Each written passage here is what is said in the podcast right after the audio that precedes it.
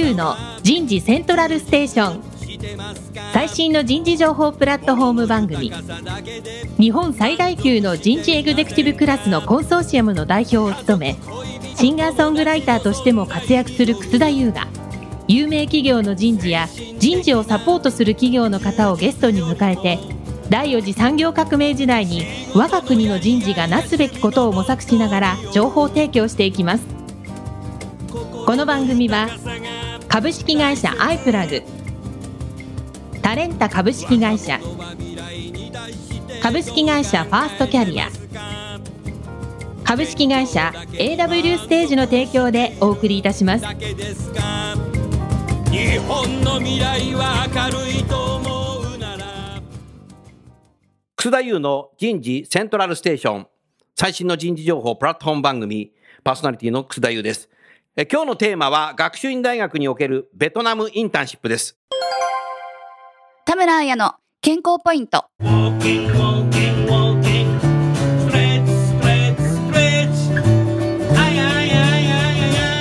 立ったまま靴下履けますか？できないな俺。普段靴下は座って履きますか？はい。立ったまま履きますか？座ったまま。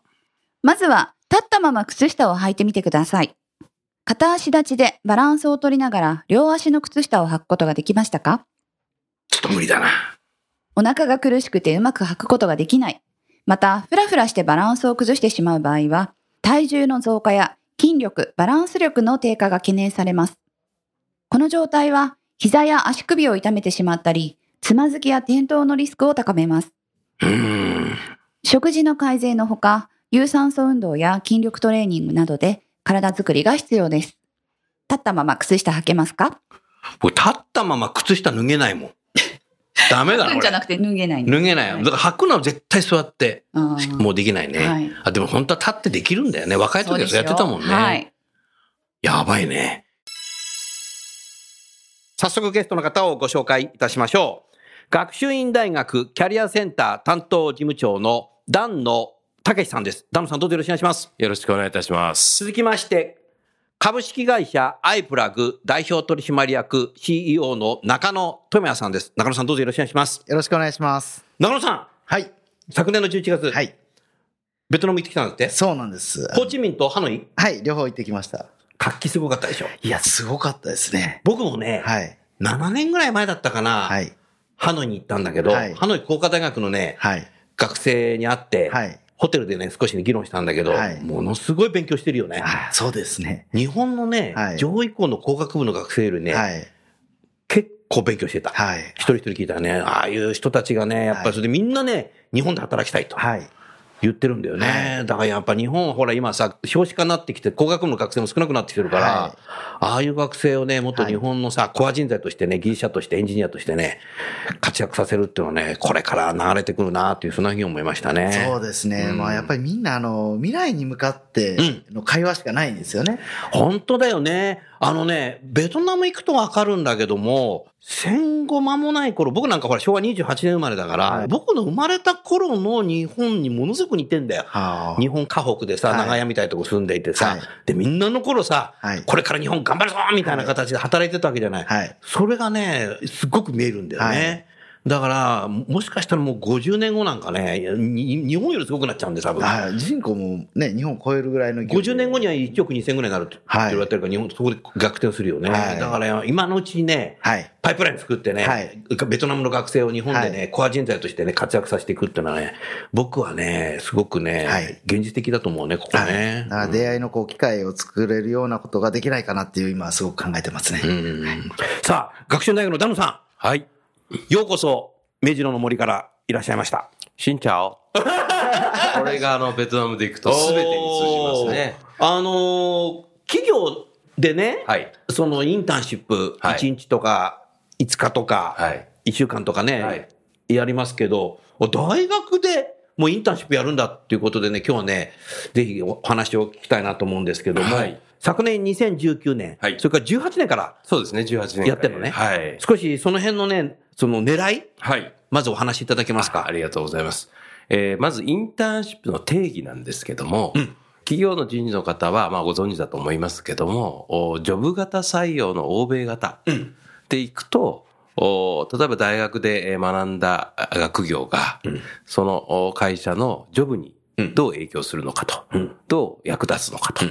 なったんで、えー企業に少し3ヶ月とか入って、はい就業体験をしてからジャッジすると。おこれはまあ、もともとのインターンシップの役割、そして誕生ですね。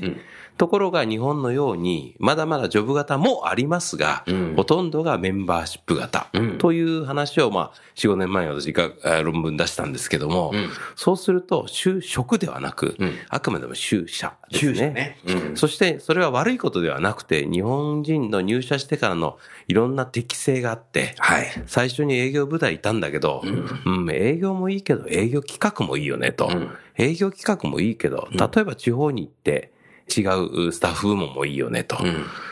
うん、数十年経ったら本社の経営企画、あるいは総務人事もいいよねと。結局そういう適性を見て配置するというのはまだまだ日本の企業と多いと思うんですね。うん。そうすると、今使われてる就活生を対象にする、特に3年生の夏からのインターンシップは、まあ正直言うと説明会です。そうだよな。うん。で、それが、特にワンデーだとうん説明会ですが、ん経団連、それから政府の指針で、3月以前の説明会はダメだと。いうことなので、企業様は、インターンシップという言葉を使って、名前に変えて。変えていますと。一方で、キャリア教育の立場からすると、はい。次世代の大学生が、卒業後の働き方の一つとして、いろんな働き方があるんだ。そうだね企業があるんだ。はいということを見ることは、ものすごくいいことだと思います。おっしゃる通りだね。で、そこで今、そこが出てるのは、そのインターンシップが結果的に採用手段の一つになってるということですね。うんうん個人情報を取って、例えば、中野くんいい子だね、と。うん。じゃあ、中野くん来てくれたから、うん秋、インターンシップ参加生だけの、んみんなには言わないで先行やるよとか、これはあります。あるね。で、それが、強いてはもっと今問題なのは学業に影響してて、ん。9月から1月の授業期間中にあると。ん。で、え夏のインターンシップについては夏季休暇中なのでいいと思うんですが、そこで3年生の夏、非常に大事な学生時代の1ページの夏に、何でもかんでもインターンシップ行くぐらいやったら、我々が違う世界に連れてってやると。なるほど。これをインターンシップと称して、我々の指針はインターンシップを様々な社会との接点機会というふうに定義づけして学生を集めて、協力するいろんな方にこちらから営業して、お願いして2回実施したというのが経緯です。なるほど。なるほどね。中野さん素晴らしいね。そうですね。ね実際やっぱりあの、もうワンデーは本当説明会のね、形にもどんどんなっていってますし、あの、おっしゃっていただいた通り、夏休みに実際インターンシップってこう、たくさんやってるようで、かなり限られてるんですよね。なるほど。で実際あの、採用目的になると、あの、3年生の11月とか10月ぐらいから、採用の効率が上がるので、やっぱりそこから3年生の2月に固まってしまってですね。なるほど。で、テスト期間を除くと、もう11月、12月と2月のところにドンと入ってしまって、そうですねやっぱり11月、12月が結構授業がなかなか出づらくなっているというのは実態だと思いますね。これはね、やっぱり政府含めて、企業の採用活動の大方針は、学業を阻害しないことって書いてあるんですよ。ああ、学生は学業が本本物です。じゃあ土日やってくださいって言うと、企業側の立場だけ言うと、いや、働き方改革 です。そうなんです。これはおっしゃる通りだ企業は企業目線でしかない。で、これはね、学生を束ねてる私の立場からすると、学生たまったもんじゃないですよ。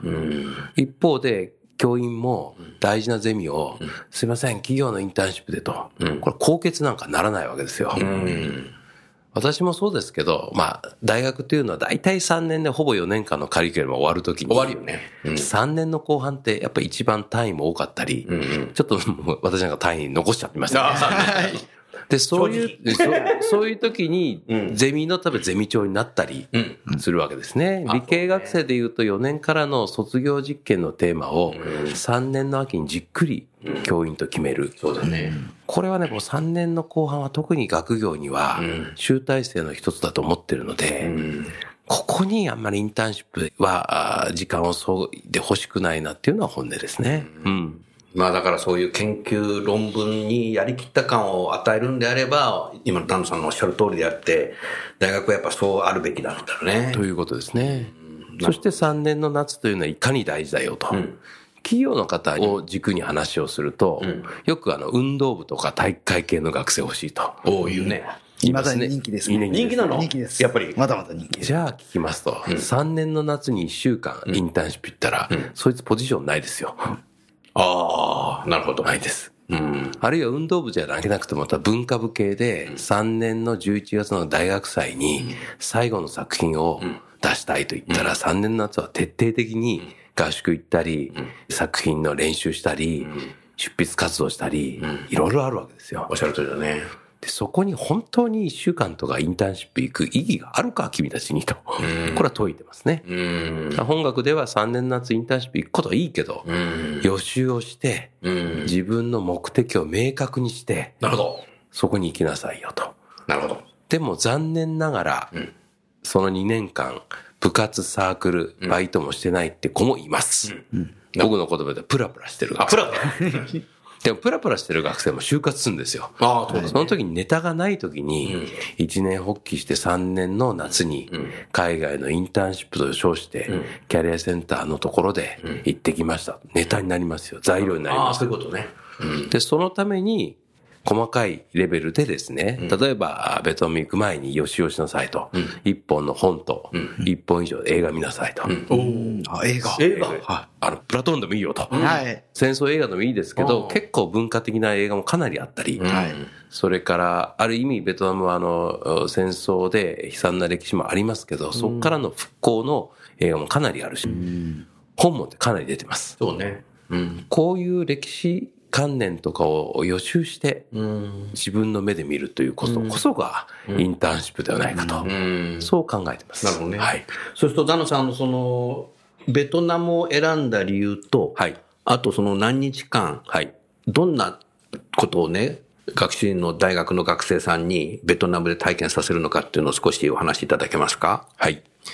大学の主催ですから、やはり治安とか、うん学生の体調も考えなきゃいけないっていうのがあります。うん。その際にいろんな国を見たときに、ベトナムというのは、まあアジアの中では、うんいわゆるまだまだ途上国の一つであるのは間違いないんですが、はい。昨今の成長率は7%と。おっしゃる通りだ。日本のバブル経済の時でも達成するかしなかった成長率はあるということ。うんおっしゃる通りだ。そして先ほど人口の話もありましたが、9200万人が5年後、10年後増えて、やがて1億を超えると。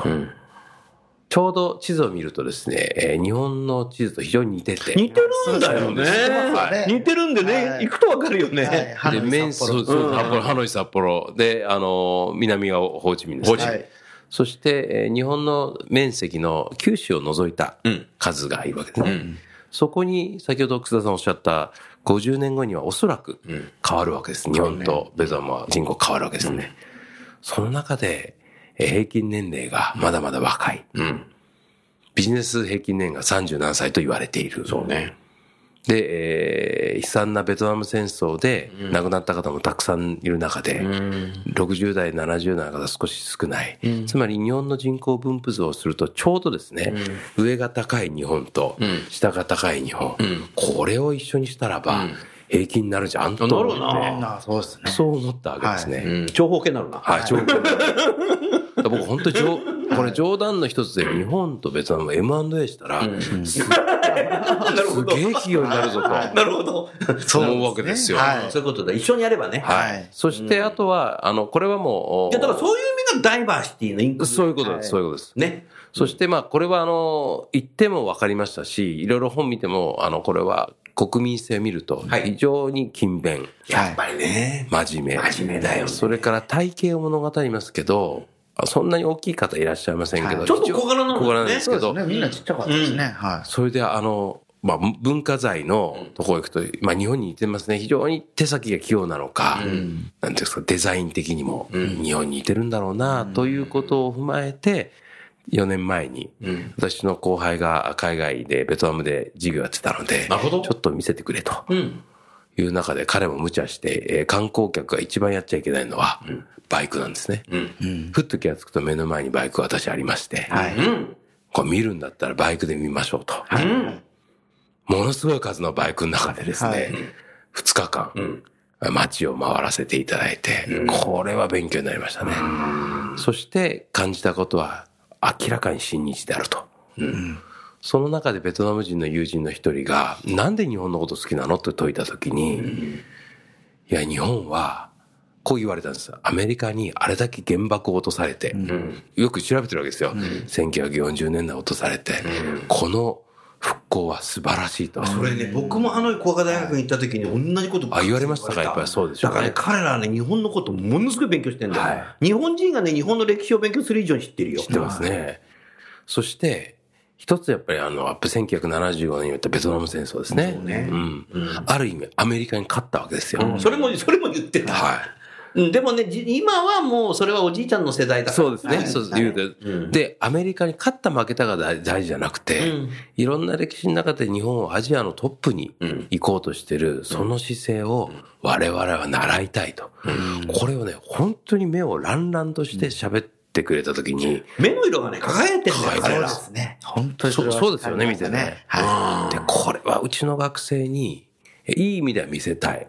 悪い意味では危機感だぞ、君たちと。いや、本当だよね。あ、そ20代ういうことを現場に行って見せたかった。はい、見せたかったです。うん、それ素晴らしい、ね。そして大学進学率がまだまだ低い中で、いくつかの大学の学生、幾度に言うのはもう高いお金を出して大学に行かせてくれてるんだから、勉強しないと申し訳ないと。なるほど。これ録音してですね、うちの学生に聞かせたいぐらいですよ、本当に。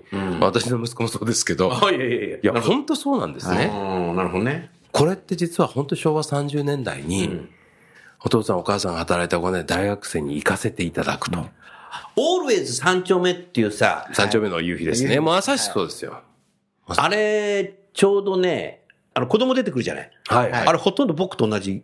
そうですね。昭和30年。僕はもうああいう半ズボン履いて鼻垂れ小僧だったけども、ちょうどなんか東京タワーがね、でき始めてる頃で、い。はい。あの頃のね、日本がね、今のベトナム、ハノイ、ホーチミンなんだよそうね。思いますよ。すごい思います。まだまだインフラは整備されてません。はいうん。確かにね。で、そこでもう一つ言って分かったのは、あの、地下鉄を作ってるのも、橋を作ってるのも、はいホテルを作ってるのも、実は日本の JICA そうです、そうです。はい。JICA が入ってるわけですね。おっしゃる通りです。このラジオのリスナーの企業、はいおさんが結構サポートしてる。そうですね。そうだよね。だから日本は本当に、まあ ODA も一番入れてるんですね。そうですそうですで、そういう世界を実はベトナムの方って結構ちゃんと勉強されてて、いや、知ってるんだよね。はい。あ、これも大事なことだと。うん。いうことで、えー行きました。なので、はい4つのインターンシップの目的は、はい。大都市、そして大企業のインターンシップおを、北のハノイ、南のホーチミン。からもう一つは、地方都市のインターンシップを、あ地方都市もねはい。あの、関東というですね、ホーチミンより南のあ農業ホー、チミンよりも南なんだ。農業エリアなんですね。もうタイに近いんじゃないですか？いや、そこまではそこまではいかないかやっぱりこのあの農業都市であり、はいお米のすぐ産地なので、ああ、そうだね。から三つ目は、在越。うんベトナムに、まあ、仕事されてる方のビジネスマンおお。とか、あるいは卒業生、OB との対話をする、まあ、ダイアログインターンシップと私は申し上げてますけど、対話をする機会。で、最後にはですね、同世代のベトナムの大学生、そして一緒に10日間とか行く我々のチームビルディングの学生との会話。これもインターンシップだろうと。こういう4つの目的、ミッションで行いました。なるほど。はい。学生さんは何人ぐらい？はい。えー、1年目が18名。?18 名。昨年の9月が31名。お、結構増えたね。これが面白いことがありまして、去年は実は31名で、1年目は男4、女14なんですね。これはマーケ女性の方が多いの？これがですね、本学のみならず、今の女性がこう海外とかいろんなところにチャレンジしようというところなんです。意欲が高いんだね。高いですね女性の方がで、これが今年嬉しかったのは、31名、男15、女16です。おおちょうど半々に。で、これ人、類の、はい。うんそう、まあまあ、あれと一緒じゃないですか。人類のバランスと一緒で、これ嬉しいのは、ベトナム一期生ですね、一昨年行った。彼らがすごく PR をしてくれて、だからこれが2期生になって、今度、今年もやる予定ですけども、はい2期生が PR すると。そこでね、一つ、こう感じたこともあって、私もちょっと海外留学したことありますけど、日本人に、我々日本男性に、海外で一番備わってないのが、レディーファーストの精神です。例えば、まあベトナムは治安がいいですよ。でも女子に行ったのは女だけで飯食うのもいいけど、そこにグループに男がいると、君たちのリスクはすごく下がるよと。もちろん悪い人はそんないないかもしれんけど、例えば夜道女の子だけで歩くよりも男が入った方がいいよと。だから男性も連れてきなさいと。男子学生に言いますと。まさかと思うけど、ドア最初に行って自分で乗るなよと。自分で行くなよと。エレベーターも少し抑えてあげろよと。まさかと思うけど、横に女の子が重い荷物を持ってたら、手差し伸べてやれよと。そういうことって経験したことあるかと。残念ながら日本ってないんだよねと。これ海外行くともう本当のおじいちゃんがおばあちゃんに手を差し伸べてありますよね。素敵じゃないですか。ねあの、もう僕は毎年、去年アメリカ2回、ヨーロッパ行ってるし、一昨年もアメリカ2回行ってるし、あの、先週も、あの、アメリカにいましたけど、やっぱりね、どこのホテル泊まってもね、男性がね、女性を先に入れたり。そうですよね。はい。このね、文化当たり前になってますよね。文化を、これは日本は僕は教えなきゃいけないと思ってるんですよ。ただそうするとね、また男尊女卑だ、逆のパターンだ、ね、ハラスメントだ、もうそういう、僕の中ではしょうもない議論だと思ってるんですけど、はい。やっぱ体力的にも男性が多いんだったら、というのはやっぱこれ脈々と子供の時から教わってる。これも学べよと。ダノさん、最終日の、はいその、ベトナムの学生さんと、はい。学習院大学の学生さんが、対話はい。をする中で、はい何か面白いエピソードありそうですか？なんかそこ聞きたいなそうです。ね。えーっとですね、まずあの、これは結果的に良かったんですけど、一つその農業の関東大学は、はい。学生が英語がすごくうまかったと。学生英語ができるんだよね。日本で行くと、言い方はちょっとあれですけど、あの、ローカルの、いわゆる農業を主体とした大学ですね。その学生ですらも英語がしっかりとできてたと。で、そこに、一緒のミーティングもいいんですけど、アクティブラーニングで、一緒に沼に入って、おおそういうこともやったんだ。はい雷魚を捕まえ、ああ、そうな男の子そうすると最初に誰が行くんだろうと。うん。はい。日本人お前行けよっていうことを仕掛けてますと、行くとその女子学生が、もう、アメイジングと言いながら、Thank you ということを言って、そのライオを捕まえて今度は一緒にベトナム料理を作るときにあげるわけですね。フライして。で、これはこういう食べ方するんだよっていうことを全部英語でやっていく。はい。で、この姿を見てると、日本ではなんて言うのっていうのを、実はスマホを駆使しながら、ベトナム語ではこう言ってるんだとか、なるほどなるほど。なんだこれわかんねえって言いながら、調べると、おーってなるわけです。ね。なるほど。で、これは、ミーティングよりもよっぽど素晴らしいことだと思ってて、ああ、っ確かに。て思います。もう一つは、実は、えーグエンタタン大学っていう、ホーチミンにある大学は、今度は、どちらかと日本語を学びたい学生が多かったです。なるほど。そこもアクティブラーニングして、えー9月に行きましたので、彼らの行事の一つ、中秋の名月をチームビルディングで一緒にこの竹竿でどういう月がいいでしょうみたいなのを作る作業もありました。なるほど。これもですね、非常にお互いが日本語、英語、それからなんか、えーよくわかんないベトナム語で喋ってる姿を見て、要はこの語学力も大事だけど、やっぱり喋ろう、一緒に意思を通そうっていう気持ちが大事じゃないかなと。で、これは毎年学習院は大きな流れは一緒ですけど、コンテンツ変えようと思ってて、お初年度は実はゴエンタタン大学ではあの完全にプレゼンテーションやったんですね。おテーマを与えて、例えば日本の天皇制を日本人が外国人、ベトナム人に説明して、で、ベトナム人が全員に英語でプレゼンテーションすると。ええ、面白いですね。で、これをコンペコンペティションして、うん。商品も上げたと。あ、そうなんだ。これも面白かったんですいや、けど。面白いね。で、これも面白いんですが、今年は少しちょっと体を動かそうかということで、制作物を作ろうと。でもそれ共同作業だよね。はい、共同作業共同。作業やること自体は重要だね、それは。ということをちょっとやりました。だからそこには、はい、あの、いあの、18も面白いけど、19もいいよ。面白いですね。はい。ダンノさんクリエイティブだな。すげえな、それ。すごこれくいいよはね、これはだから、あのいや、体験した人ワクワクするよね、それ。そうなんですあの、ドキドキもしそうしそうだけどね。ライオン捕まえてね。そういうことなんです。もうライギョ捕まえて、やっぱり男子が行くと、やっぱりベトナム人の女の子はすごいと。おうよかったな、お前と。おうで、ハイタッチしてる姿見ると、これはいい経験させたなと思いますね。いい経験だね。はいうん。ありがとうございます。中野さん。はい。昨年11月に、はいハノイ、ホーチミン行ったけどもさ、オファーボックスグローバルってのあるじゃない。あはい今、オファーボックスはもう日本最大のさ、はい。新卒のね、リクルーティングサービス、ダイレクトリクルーティングサービスになったけど、はい。オファーボックス自体は今直近ではい、学生何人ぐらい、まあ、今の就活生は、えー4月の段階でいくとですね、今、10万人ぐらい。10万人ぐらいいるの、はい。います。すごいね、うん。もう一方、その、もう早くから立ち上げてた、はい。その、オファーボックスグローバル、はい。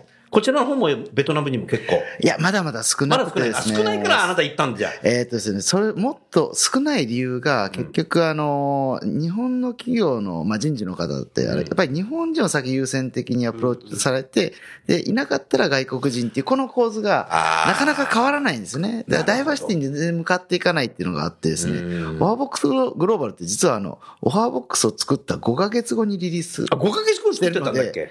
実際にもう7年間運用。やってんだね。はい、やってるんですが、やっぱりあの、大体、7倍か8倍ぐらいですね、あの人気度合いは、注目度合いが違うので、で、なかなかそこが進まなくてですね、で、これはもう、こう、ダイバーシティとかですね、日本の労働人口のことを考えていくと、何かしらこう意図的に仕掛けないといけないって中で、で、まああの、中国人の留学生がね、日本一番多いんですけど、続いてベトナム人が今すごい、あの、伸びが増えてますね。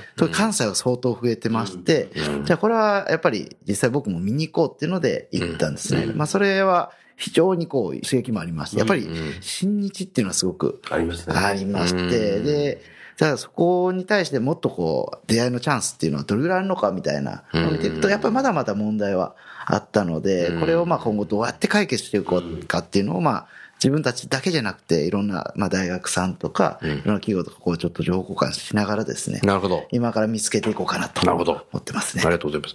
ダノさん、やっぱり、日本はこれだけ少子化になってね、一方そのベトナムのね、学生結構優秀で、ハノイ工学大学なんかに行くとね、日本語すごい流暢に喋る。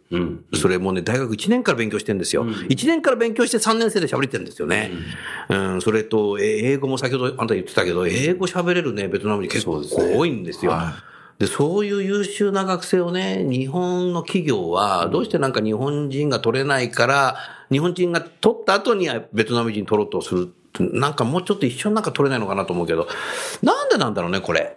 なんでなんですかね。あの、これはもう一概には言えませんけど、日本の企業のトップのイメージですよ。イメージだけ言うと、いつか帰っちゃうんじゃないか。いつか帰っちゃうんじゃないか。それから、まあ、労働環境が良くなったとしても、やっぱり日本のビジネスっていうのは厳しい時は厳しいと、耐えられるかなとか、そういうイメージ先行になっちゃって、で、あとはもう一つは現実的に、うちに留学生の社員入れた時に、いろいろビザの問題とか、はい。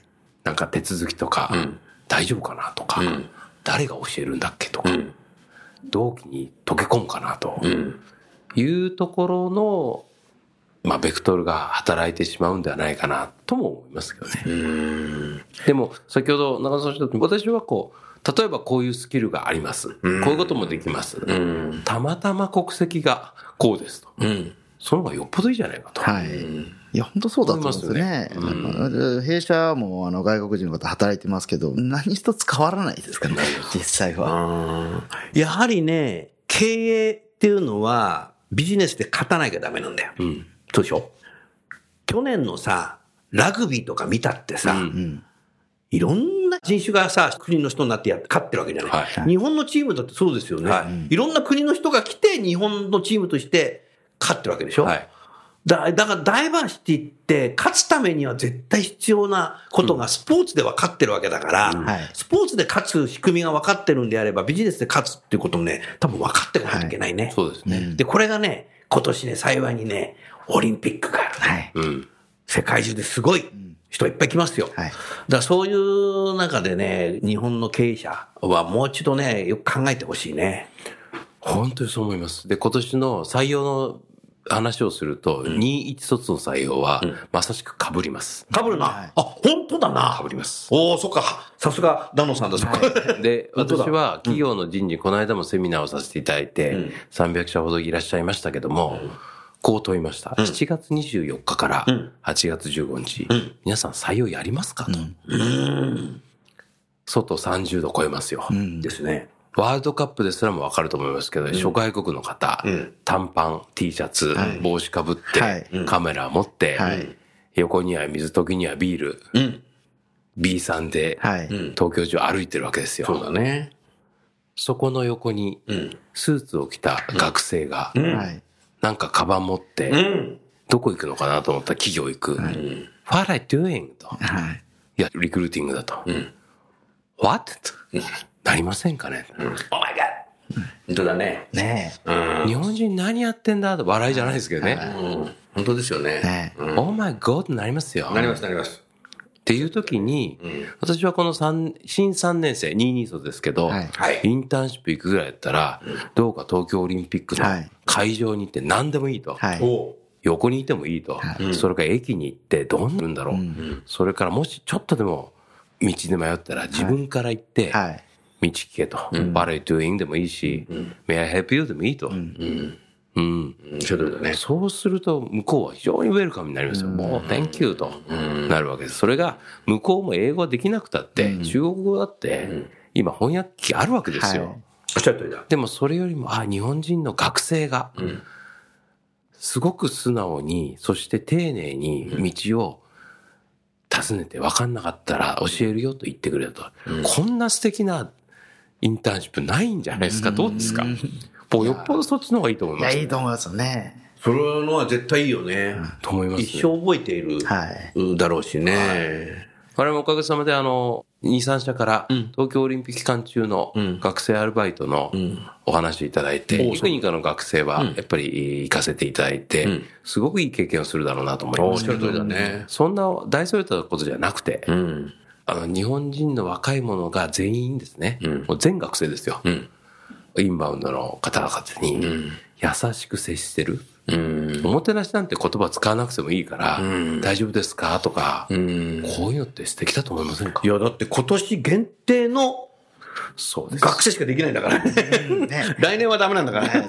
例えばおばあちゃんが本当に重い荷物を持ってる時に、ふっと日本の学生が荷物を持って階段まで運ぶ、こんな姿見たら、美しいじゃないですか。あるいはスーツケースガタガタガタガタってなりますよね。ありますはいで、また外国人ってまあ3つも4つもこれ、いくつ持つのみたいな。そういう人いるよね。で、2往復ぐらいしてるじゃないですか、階段。はそれふっと気がついたら、なんか学生が持ってってると、こんな素敵な姿ないじゃないですか。どうですか？ああ、素晴らしいですね。で、これをもうちょっとね、大人たちが、やっぱ大学でも教えなきゃいかんし、企業のね、若手の社員に、こういう姿したらと。で、おそらく7月20日ぐらいからは、まあ時差出勤、それからまあいろんな働き方が変わるでしょう。うん。これは非常にいいトライアルだと思いますね。あの、小池知事もそう言ってましたね。うん。まあそういう姿の方がよっぽど僕は次世代のインターンシップかなと思いますけどね。ダノさん、その、ベトナムのインターンシップに参加した学生、はい。帰国してから、どんな感想をあお持ちですか？えっ、と、聞きたいね。痛いですね。11月にあの報告会を必ず学内ですることになってまして、おえー、一昨年は18名の学生、昨年は31名の学生で、結構な企業の方にもお声掛けしました。はい。例えば、ご協力いただいた自動車会社の工場とか、文具メーカーとか、それから教育機関の方とか、それからもちろん旅行会社の方、はい。それから OB がいる企業の方、うん。総勢で140、50名。お結構いらっしゃるはい。で、その彼らの150名の中に1人ずつ、1期生の時には1人ずつ18名。2期生は31名だったんですね。4人グループで7名。プレゼンテーションするわけですね。はいなるほど。で、つまり、ベトナム行って何を感じて、感じたことも大事なんですけど、この感じたことをどうこれから活かすか。なるほど。うん。あ、それが重要だよね。はい。あの、感じましたっていうところで旅行絵日記になるわけですね。はい こんなこと行きましたってありますよね。はい卒業旅行じゃないんだよ。で、こういう工場行きました。それでなんです。うんで、大事なことは、それを見てどう感じて、んこういう視点は考えにはいかんなとか、んこういう点ってこれからも使えるなとか、はいまあ、未来に向けて、まあ、フューチャーに対してどうするのかと。これが大事かなと思って、プレゼンテーションを企画しました。なるほどね。まあ、さすがにやっぱり、私含めて12日間一緒だと、本当にワンチームですよ。あワンティームね。はいで、えーもう顔と名前も一致してるし、ん向こうでも二十歳超えてますから、い、いよ、飲んでいいよと。研修だっていいんだと。はいやっぱりアジア料理、特にそのベトナムのお食事美味しい時に、うまいよねうまいです。やっぱり、あの、軽いビールと一緒だとさらにうまかったはい。りするわけですね。川魚がさ、顔が怖いんだけど、味がうまいのな。美味しいですね。でかくて。ねベトナムが僕一番美味しかったですいやそうですねご飯ね。は顔は怖いんだよ、魚。で、やっぱり学生もパクチーが好きな時はだいぶ違いますね。私は大好きなんですけど、僕ね、パクチー苦手だったんですかはい、初めてハノイで食べてはい、今ファンになっちゃって。ああ、そうですよ。日本のパクチーと違うよ。んうまいよね。僕今、今もうパクチー大好きですよ。大好きです。うんそれで、あの、そういうことを話す。その中でね、結構みんな幾度に行ったのは、北のハノイと南のホーチミンの民族性が違うと。これはもう、我が家の首都がハノイですね。そうだね。日本大使館含めて、んやっぱり向こうがビジネスがビジネスですね。ホチミンになってるもんね。そしてハノイの方々はすごくプライドがあります。うん。まあ、これは南北のベトナム戦争の時に北は勝ったと。うんそれはありますよね。で、アメリカ軍が率いた南に勝ったと。これはやっぱりこのいいプライドは脈々とありますね。でも一方で経済圏でいくと、南ははるかに言葉ですけど、稼ぎ頭です。やってるね、完全。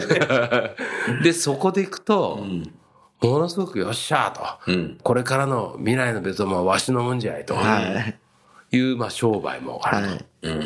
これもね、彼らが、私は想定外だったでしたけど、あそういうことを感じたんだっていうのはもう、私自身も学生と一緒に11日間いると、たくさんのこと学びますね。ああ、そうですか。うんなるほど。素晴らしいですよ、あの感受性豊かだし、うん一つ注意すれば、あ、そうですねと思ったら二度としないし、まあそういう意味では、あの、引率もしましたけど、はい私自身も学びの1ページでした。はい。ありがとうございます。長野さん、はい南野さんに何かご質問ありますか？そうですね。やっぱりあの、こう、一番初めに言っていただいた日本とね、ベトナムを M&A したらっていう、その発想 すごく面白いなと思ってですね。だからそのダイバーシティになっていく上で、やっぱりこう、学生時代に、うん。あの、一緒にね、会ってこれ、触れ合うことで、この先ってどんどんこう変わっていくんだろうなって僕もそう思うんですね。で、こういう体験をより多くの学生さんに増やしていくってなったら、どういうふうにな、こう、ことをやっていったら増えるのかなと。うんあの、今、あの、大学含めても、多はい分飛び立てジャパンでもはい留学というのが、やっぱり日本、あの、安倍政権もですね、もっと留学する。それはいいことだと思います。はい世界を見なさいと。はい残念ながら日本は人口がシュリンクして、企業活動もやっぱり世界を見なきゃいけないと。これは分かった上で、じゃあ何の目的ではい行くのと。はい。で語学習得は私は日本でも十分できると思います。はい。だってこれだけ私も含めて、小中高ってずっと英語やってたんですよ。でもポイントは、この勉強してた日本人が、海外で英語が使えない。なるほど。うん。ここは本当にもう日本の大きなはい。損失です。本当だよね。でもじゃあ、使ってる人はどう使ってるかっていうと、もちろん文法もしっかりしてますけど、それよりも話そうという姿勢だったり、なんとかしにゃいかんと。はいはい思うとこじゃないですか。うん、ちょっとだね。これは世界各国でも使えると思います。で、その機会を作るときには、私はもうインターンシップってことをうまく逆に使って、大学はいろんな、先ほど申し上げた社会との接点を教えるぞと。こういう機会を増やした方がいいんじゃないかなと。3ヶ月は半年の短期留学もいいんですよ。それから向こうの大学で授業を受けるこれもすごくいい。それよりも一緒にドミトリーに入ったり、それから、まあちょっとホームステイはちょっと良し悪しがあるんですけど、あの、みんなでこの、まあいわゆる学生会館で入ると。こういう機会が20代の多感な時に、これを経験したらこれからの次世代の日本人はまだまだ伸びるでしょうね。なるほど。やっぱり、社会とつながると、何をするかで、社会とつながるってことが。いいですいい。働き方もそうですね。うちの学科でもその、例えばベトナムのダナンのホテルで1ヶ月のインターンシップってありますよ。ありますけど、ふっと見ると、実は後ろでパチパチ PC を売ってるだけとか、それじゃダメだな。なるほど。っていう実際のインターンシップのケースもいろんなケースあるわけですね。あるね。うん。なるほど、ありがとうございます。中野さんね、はい今日、丹野さんの話をずーっと聞きながらね、はい少し頭によぎったことがあるんですよ。で私はね、今66歳ですけど、はい最初にアメリカ合衆国のカリフォルニアのサンフランシスコに行ったのが、1971年なんですよ。はい僕ね、17歳だった。中野さん、僕ね、17歳の時もあったのよ。はい。はい。そうですかとは余裕はないです。まだね、71年だからね、1ドルがね、はい360円。おー、すごい。すごいよね。はいしかもね、日本からはいアメリカ直行便ってなかったの。あの頃はね、アンカレッジ経由とか、はい。ホノルル経由とかしかなかったんですよ。まだね、まだお DC8 とか DC10 DC10 っていう飛行機で、はい。あボーイング社のね、は長距離飛べなかった。だから途中経由していかない。となるほど。ねすごいでしょ、はい。で初めてサンフランシスコ行った時のね、ちょっと今、よぎったんですけど、はい。アメリカ人がね、すごい目が輝いててね、はい。かっこいいと思ったんですよ。で、結構やっぱみんな裕福でさ、はいこんな日本もなるのかなって17歳のとこ思ったのね。はい。で、多分ね、はいその頃の日本は、今のね、ベトナムと同じ感じだったと思って。はいで、ベトナムもね、多分ベトナム人も日本に憧れてね、うん。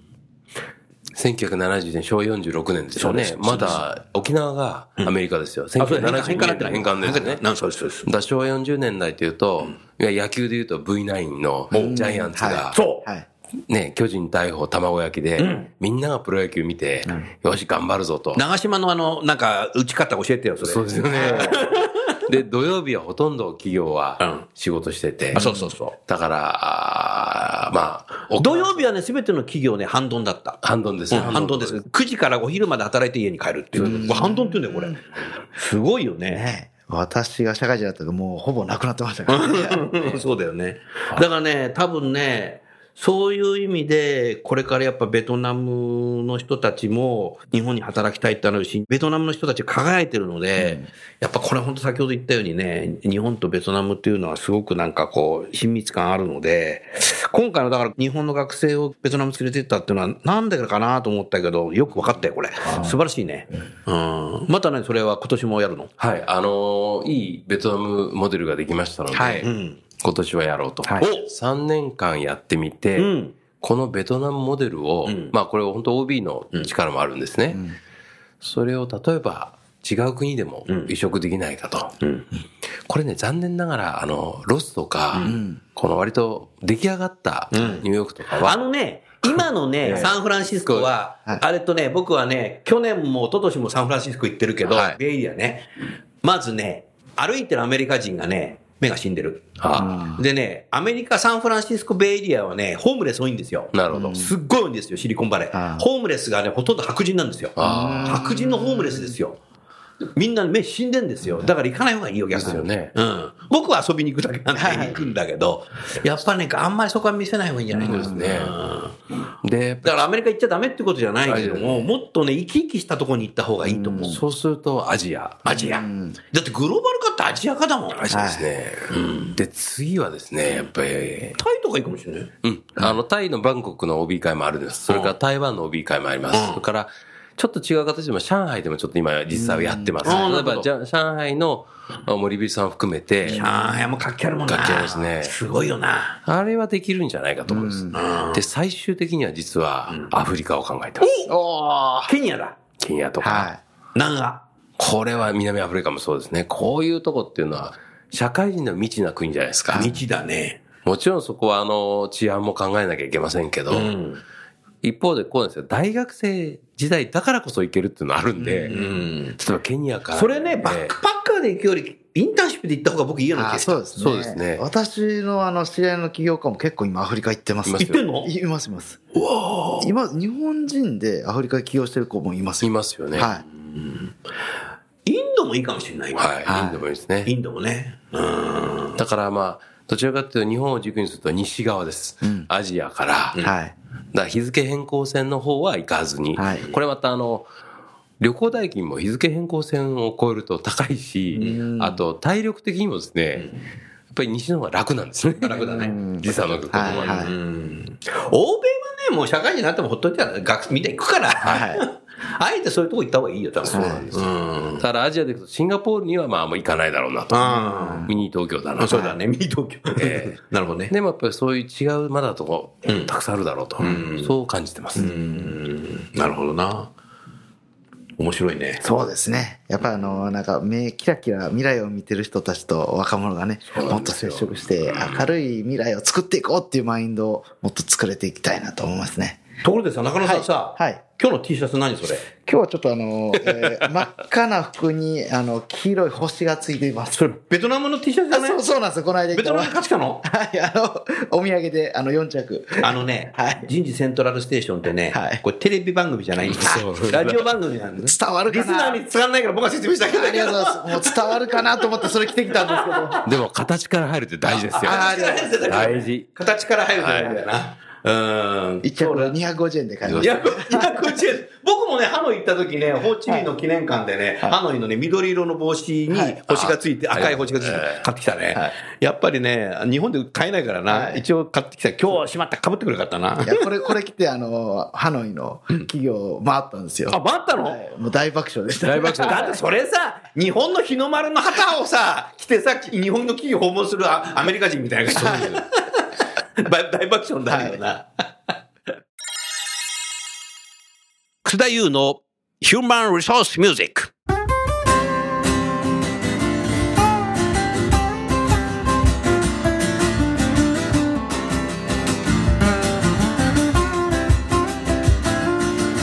今日は先週に引き続き、2019年8月1日に水道橋のライブハウスワーズで演奏したライブ音源を皆さんに聞いていただきたいと思います。曲名はバイバイブラックカンパニー。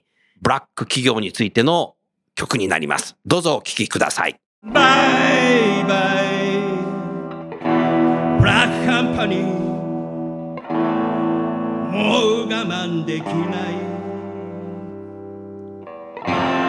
明日辞表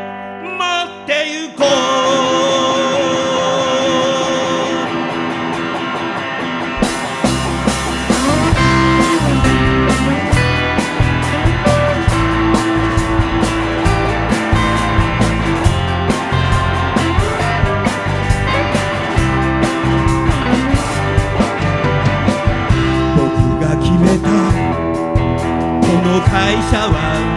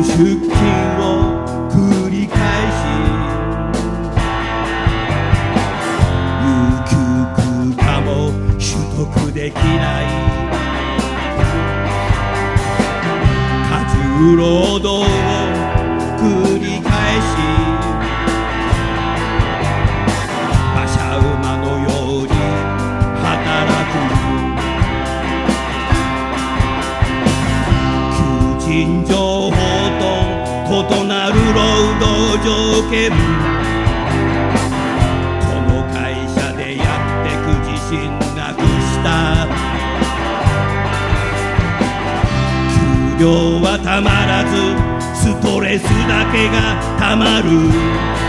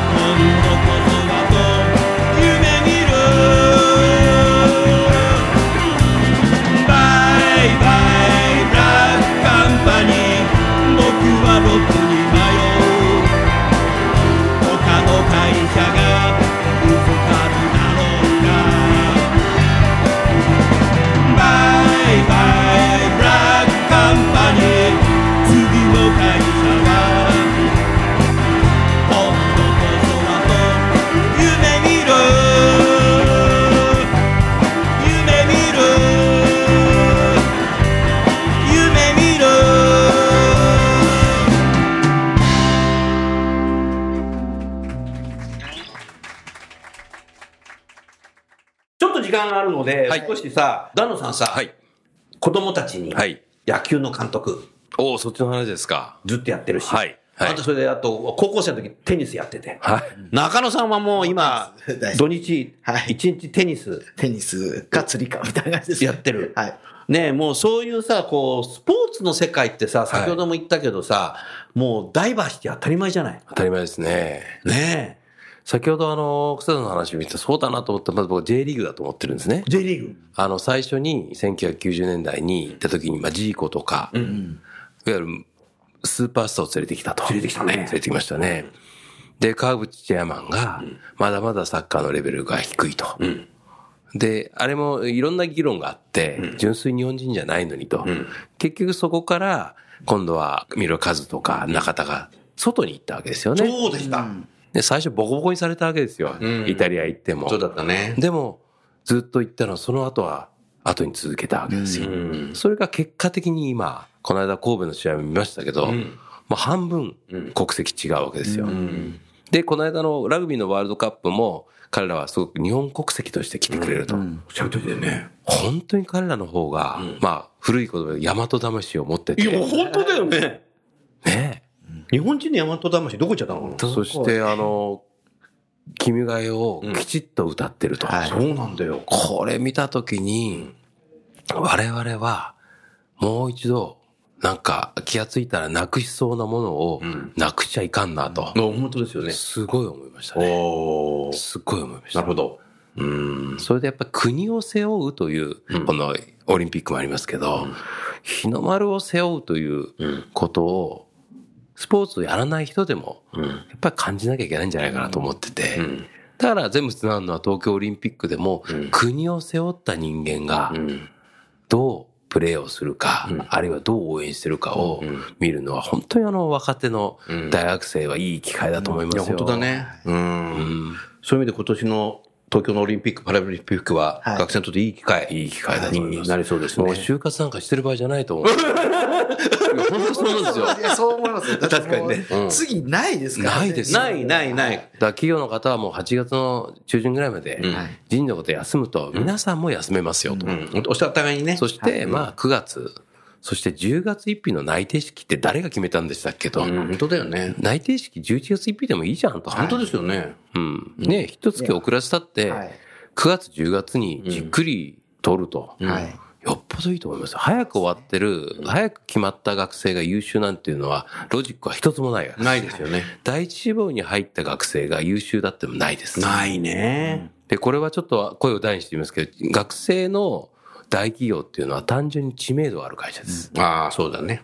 これいろんな講演で私お話しますけど、例えば業界の、我々知ってる業界の仲間ですると、あの会社いい商品出してるよねとか、トップだよねって言いますけど、決してそこは知名度がなかったりするわけです。あのテレビのコマーシャル面白いよねとかね。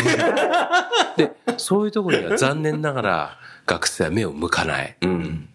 だから知名度のあの人気用ランキングもやめた方がいいと思ってるんですけど、うん。あ、俺ね。ね。あれは何をもって人気なのかと。うん。だから一刀両断のうち金融に人気がないみたいなのが新聞報道されますけど、うんいや全然違いますよ、確かに求人数は減ってますけど、やっぱり日本の若者は金融業界を目指したいといういいことですよ。うんと思います。はい。それでは間もなく時間になりましたので、えー番組を終わりたいと思います。最後にゲストの方をご紹介して番組を終わりましょう。学習院大学の丹野さん、アイプラグの中野さん、今日はどうもありがとうございました。今日はありがとうございました。ありがとうございました。